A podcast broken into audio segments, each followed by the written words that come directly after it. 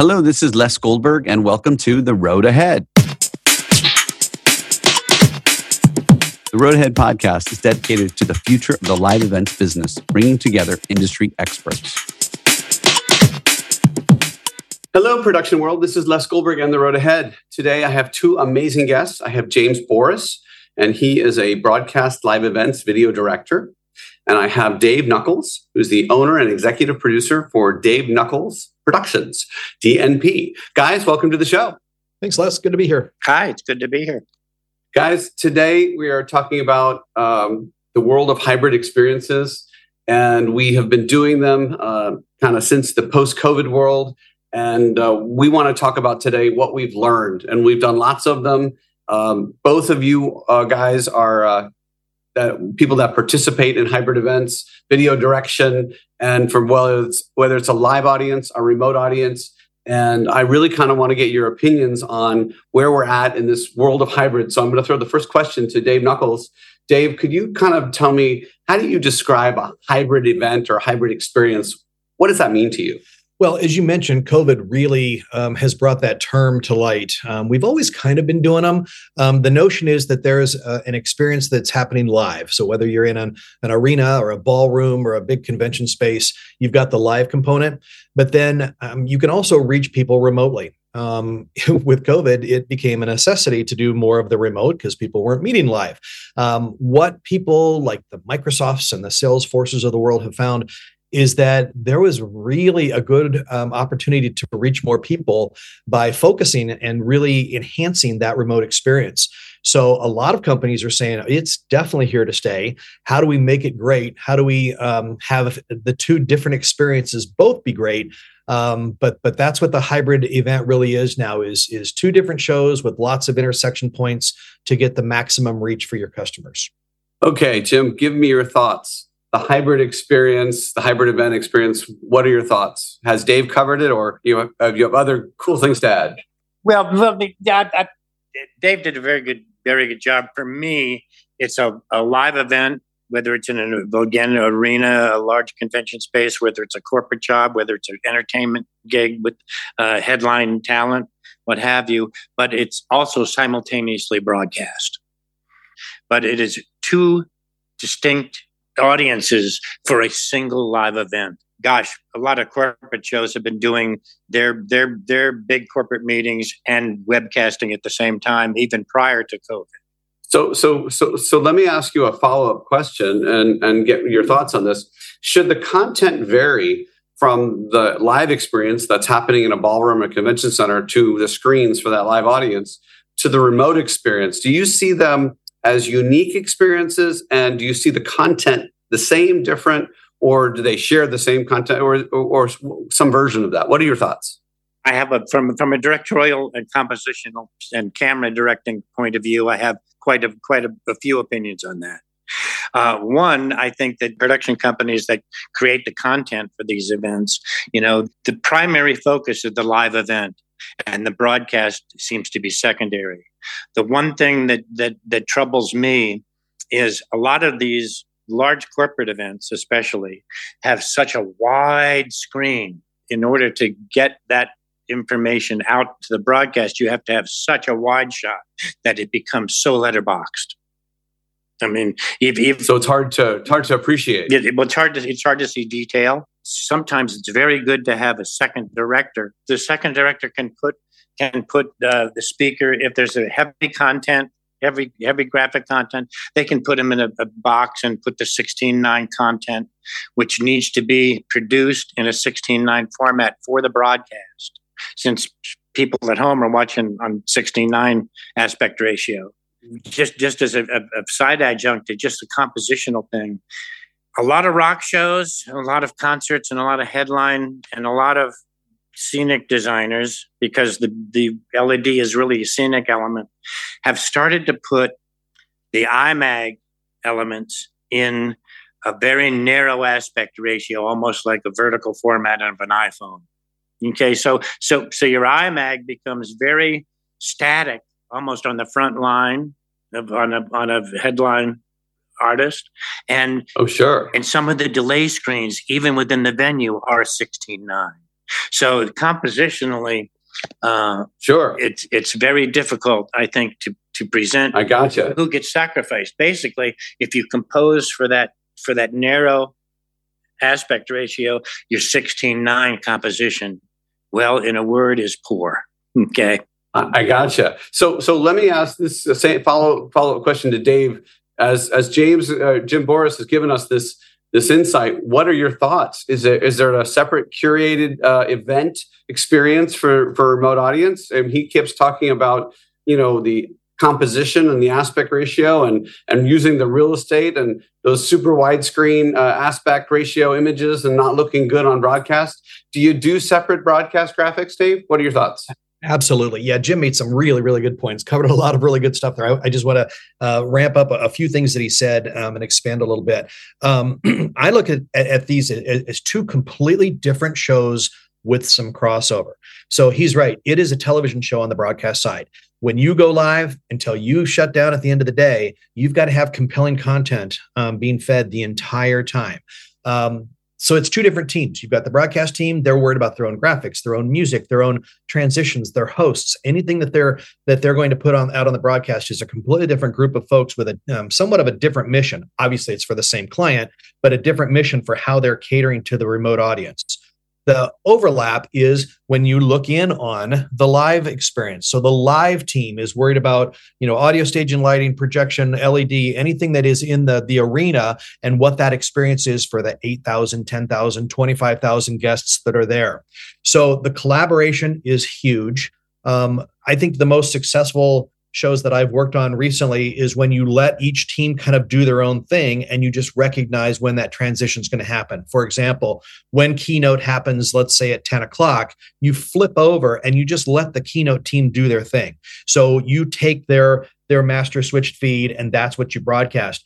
Jim is exactly right. Formats are crazy. And so you have to take all that into account. You can have boxes, you can do, do, big little boxes where you take, you know, whatever size screen it is that they're that they're using at that time and put it on some sort of a graphical overlay um, for the broadcast. But all that is worked out in advance. You know that, you know, if you have to do that, it's things like downstream keying the bug and, and lower thirds and all those kind of things need to be weighed into it. But if you have two different teams focused on their individual missions, you have a lot better recipe for success. And, and the ones that I've done recently um, that, I, I, consider to be very successful um, have kind of been approached from that point of view. I, I absolutely agree, and especially audio wise, you need a full split audio from from the live event so that you mm-hmm. can mix it for the broadcast portion. Absolutely. Okay. So, so guys, this is a question to. Uh, I'll throw it to both of you. Whoever wants to opine first. Um, maybe Dave. Can you measure the remote audience that, that's watching this? You, is there any way to actually get real time feedback, or how do you know the people that are watching it, other than the large, voluminous numbers of people that have logged in? how do you get feedback from that? Do you is it surveys? Is it the length of duration they've logged on? Is it um, you know how, is is that the way to get feedback from that? Is there any interactivity? Yeah, it's all about metrics these days, isn't it? You've always got to know, you know, was it worth it, and and how many people watched, and how many people, you know, all that stuff. So what we've done is we've really worked in a lot of engagement tools into the broadcast. Um, Twitter is an obvious one, or I guess we should say X now.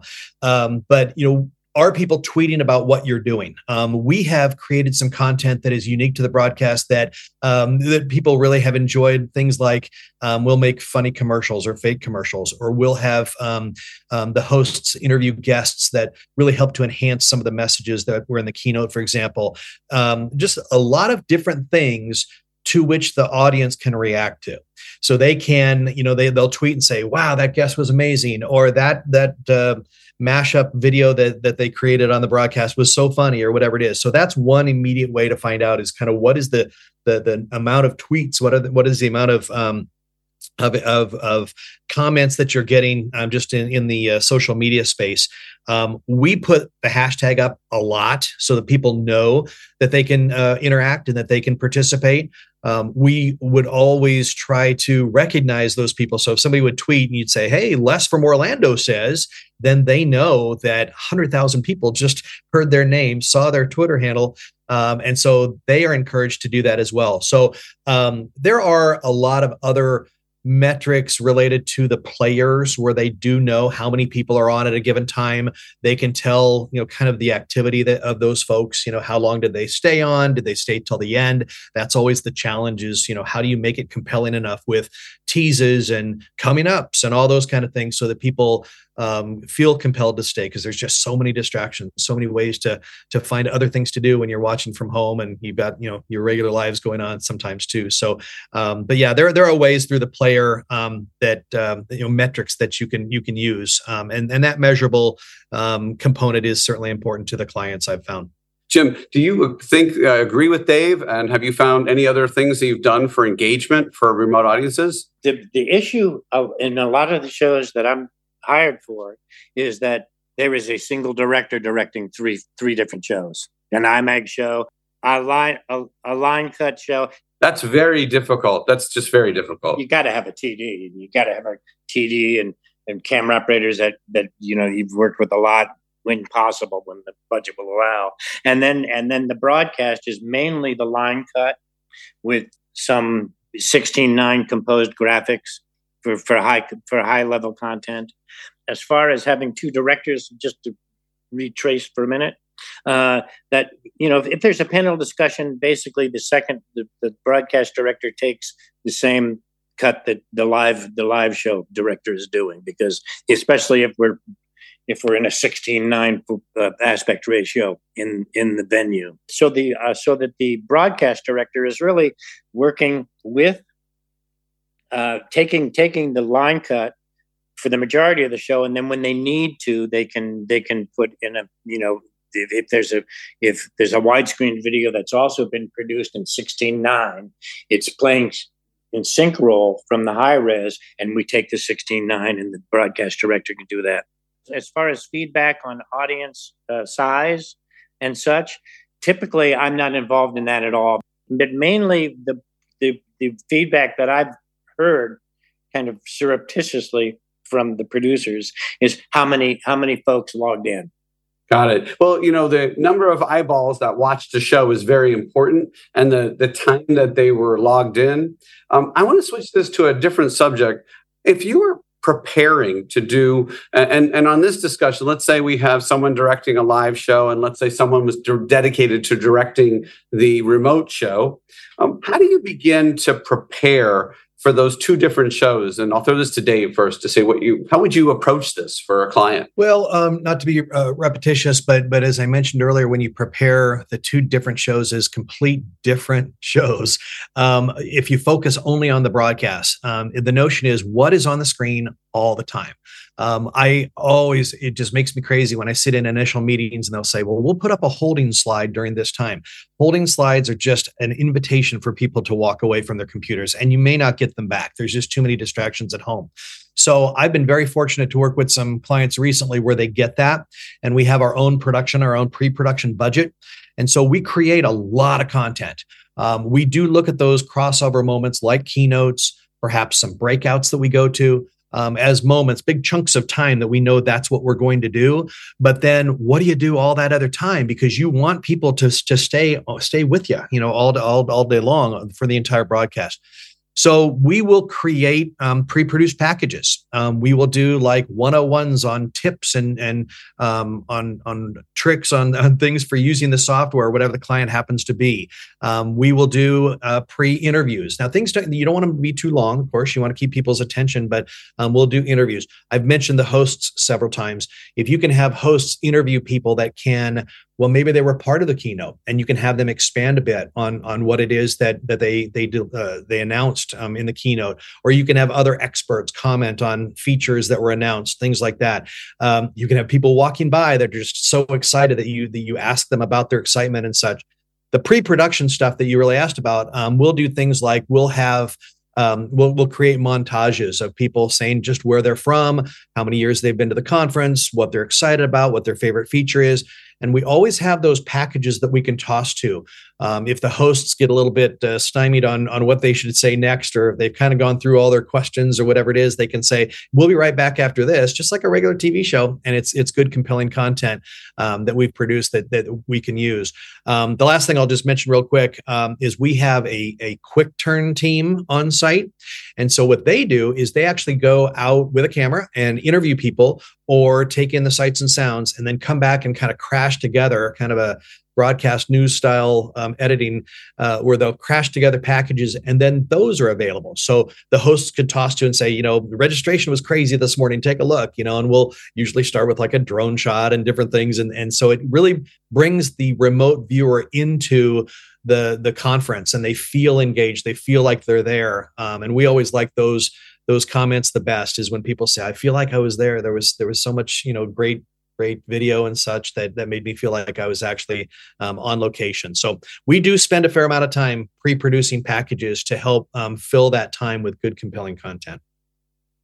Got it. Okay, Jim do you uh, ever have any remote participation? We're, doing these hybrid events, and sometimes there's a remote audience. You, other than maybe a guest speaker who's not live, do you ever have anyone call in or or be part of the production and they're not being in the environment you're in? Is that ever is that something you experience during the pandemic? Particularly, there were some shows that were all remote. Oh, for sure, for sure. Yeah, just before Thanksgiving of 2020 Oh, oh, yeah, that we, we we just lived with remote presenters. But but today, are you still experiencing that? Hardly ever. You know what we'll have is we'll have some like if for instance if say if, if the secretary of transportation or whatever had had you know was was online they would we'd bring them in uh, typically we used to do this with satellite but now it's you know they they call in on zoom it's processed as another source uh, uh, on the on the on the switcher.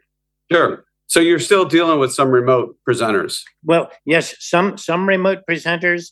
Well, for instance, Elton John. I, I, do a show for Elton John's AIDS Foundation every year uh, during for the Academy Awards. It's a it's a it's a big party in in West Hollywood uh, that raises millions of dollars for uh, his AIDS Foundation. And this last year, he was uh, on his concert tour, his farewell concert tour. So he would he would come in remote. Sure. There's some real drawbacks there. The one thing that I that you see on news all the time with when remotes come in is lip sync is so far out you just want to tear your eyes out.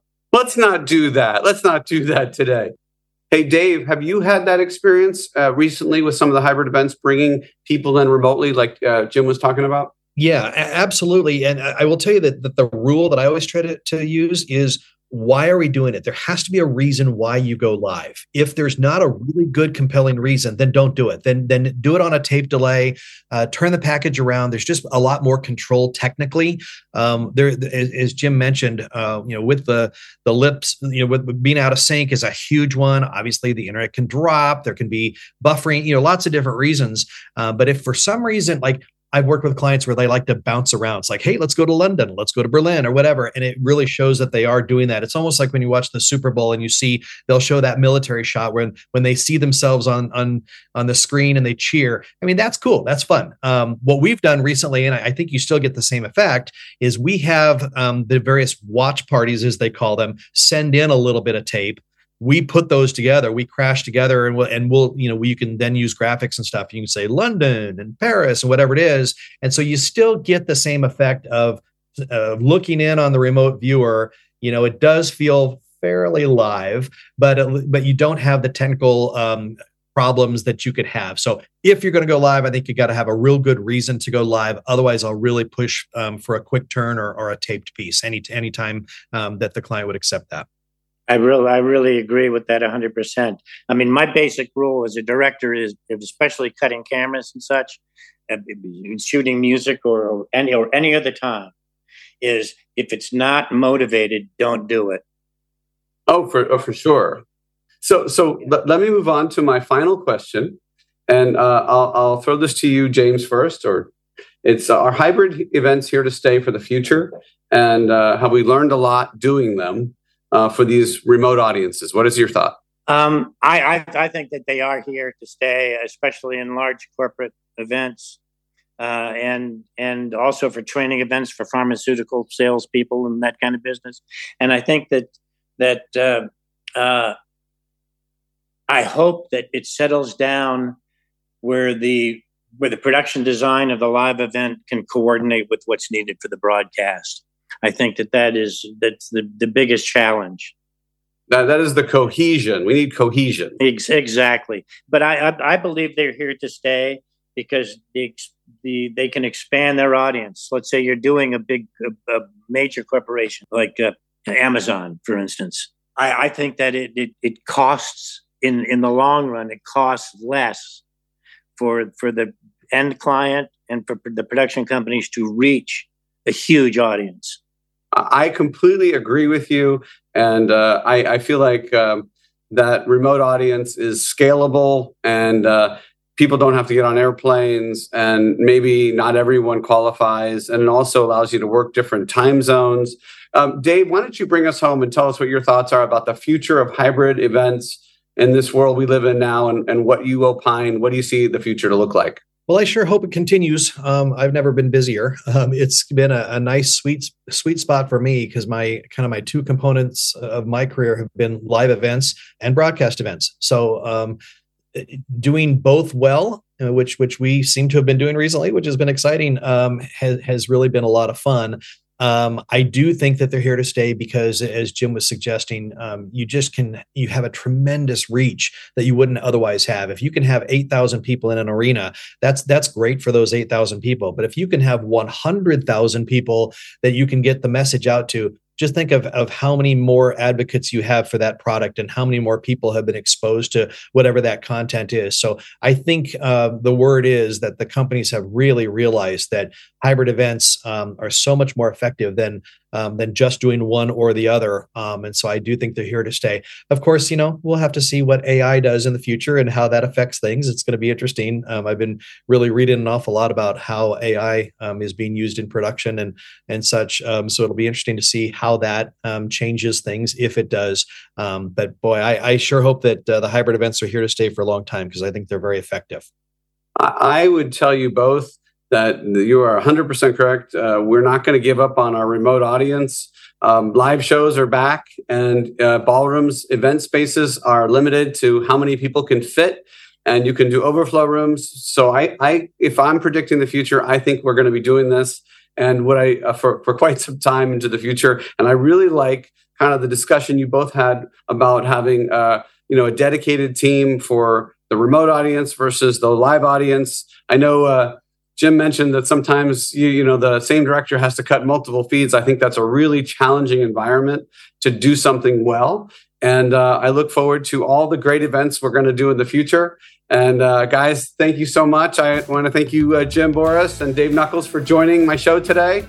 And this is Les Goldberg and the road ahead. Guys, thank you so much. I really appreciate it. Thanks, Les. It was a pleasure. Thank you. Thank you, Les.